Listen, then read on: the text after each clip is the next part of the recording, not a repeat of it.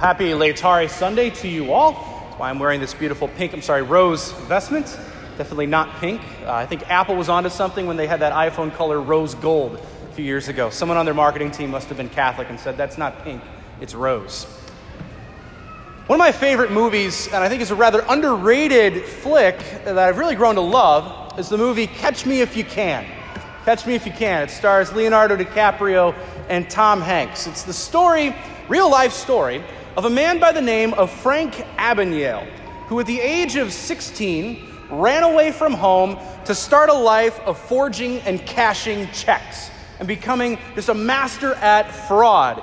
He once masqueraded as a doctor, a lawyer, a teacher, and even a pilot at Pan Am Airlines, so he could go around the world cashing checks and making a fortune. And he was chased for years by an F B I agent played by Tom Hanks. And at one point he's caught. They've got him in prison, but he even, uh, and he's in prison, but Tom Hanks realizes this guy could be a really, really valuable person for the F B I to help us in our fraud prevention department. So he goes out of his way to get his twenty-year prison sentence basically taken away as long as he worked for the F B I. But eventually, Abagnale, played by Leonardo DiCaprio, he just wants to get back out in that life. He was you know, you're just allured by the thrill of the chase and escapes. He escapes again and gets back to you know, cashing checks, and he's literally about to get on a plane dressed as a pilot when he's confronted by Tom Hanks. And Abagnale is just so nervous. He thinks he's going back to jail for fifty years at least, until Tom Hanks very just calmly says, look, Frank, nobody's chasing you, and very calmly walks away. At that moment, you see something in Frank Abagnale's head, like, nobody's chasing me. Well, what's going on? So, of course, shows back up to work the next Monday morning and begins a forty-year relationship with the F B I and their fraud prevention department, and uh, created a lot of the things on our own checks that prevent uh, bank fraud all around the world. These readings today about sin and redemption, I think, illustrate this story quite a bit. And it illustrates kind of how we are when we have sinned, and how we might sometimes approach God after we've sinned. Because when we know we've sinned, it's easy to think that we are now all of a sudden being chased by God. We're a fugitive on the run, that God is somehow like a cop trying to catch a criminal. So what do we do? We run. We run away from him. We run farther and farther away from God until eventually, We, because we, we don't want to face the music, we live by that thrill of the chase. We enjoy being chased, so we keep running and running farther away from him. But what's really happening? What's really happening here? If we look back, we see that nobody's chasing us. God doesn't chase after us after we sin. He's not like a cop waiting to catch us in the act to send us into eternal hellfire. We're the ones who are running away. We keep running and running to the point that we separate ourselves from God. When there's a distance between us and God, it's not because God has somehow created an unrealistic expectation for us. It's because we've created that distance ourselves. We've run away. And Satan loves to get us to think that God is chasing after us, so we keep running and running farther away from him, right into Satan's arms. We become so enamored with our sin, we come, become so enamored with the thrill of the chase that we just keep running and running right into Satan's arms. So what do we do? What do we need to do? Well, it helps first of all by stopping and then turning around and looking back. And we don't see God the cop when we turn back, we see God the Father holding out his hand to us, no matter how far away we are from him, imploring us to come back.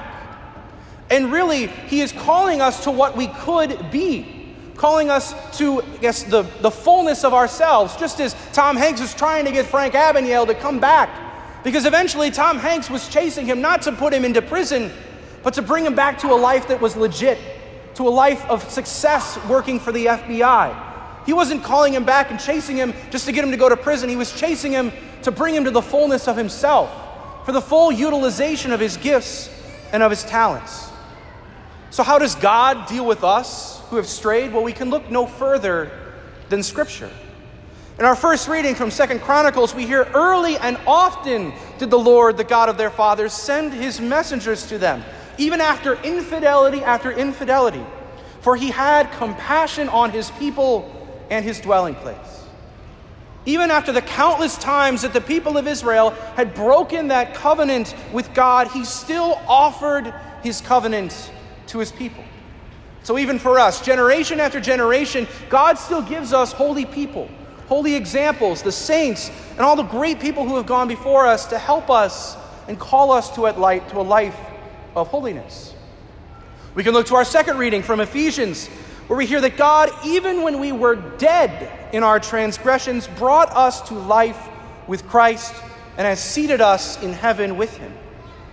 You know, it's so true that when we struggle with sinful habits, especially ones that we are ashamed of, we know how vividly being dead in our sins can feel, how defeated we can feel, how cut off, starved, and lifeless it can be to struggle with sin sometimes. And the consequences of sin really do bring this home.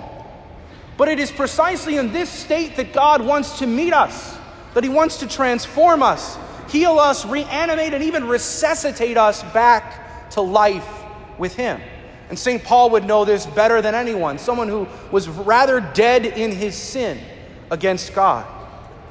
Or even the gospel, this most well-known of passages from all of Scripture. God so loved the world. We hear that God does not send his Son to condemn us, but to save us, to save us from sin and even to save us from ourselves. He does this even though we know that we sometimes prefer darkness to light. So God saves us so that we may come into the light. But why does God do this? Well, I think it's because God sees something in us. Just as Tom Hanks saw something in Frank Abagnale, Tom Hanks didn't see a criminal eventually. He saw someone who could help do good things in the world. He saw the potential that existed in Frank Abagnale. And so God sees something in us, even though we are sinners, even though we might consider ourselves to be dead. He sees his beloved sons and daughters. He sees potential heirs to the kingdom of heaven. And it's so true that sometimes our sins, our greatest sins, are really just distortions and mismanagements of some of our greatest strengths. Again, look at Frank Abagnale. That knack for detail and being able to look at the details of a check. He helped the F B I for forty years. And that could be the same with us. God sees us and says, take what you are doing in darkness and use it in the light. Maybe a great way that this becomes visible for us is if we look up at the crucifix and see those five wounds of Christ, those wounds in his hands, his feet, and in his side. And it's, it's a very traditional Lenten devotion to meditate on the five wounds of Jesus Christ. If we look at those wounds, we see that each and every one of us, in some way, shape, or form, caused Jesus to bleed. Each of us, by our sinfulness, caused those wounds of Christ in some way, shape, or form. But God was able to take those wounds, those bloody wounds of Jesus Christ, and make mercy pour out of them, to have life pour out of them, to have grace pour out of them. God turns death into life in the wounds of Jesus Christ. He can turn our weaknesses, our sinfulness, into the source of grace, into the source of mercy. So this week, maybe our prayer, we can ask ourselves, where am I running from God? Where am I running far away from him? Where am I fleeing his hand? And let's resolve this week to turn back to him, turn back to the God who loves us, who saves us, and enters into our darkness with his eternal light.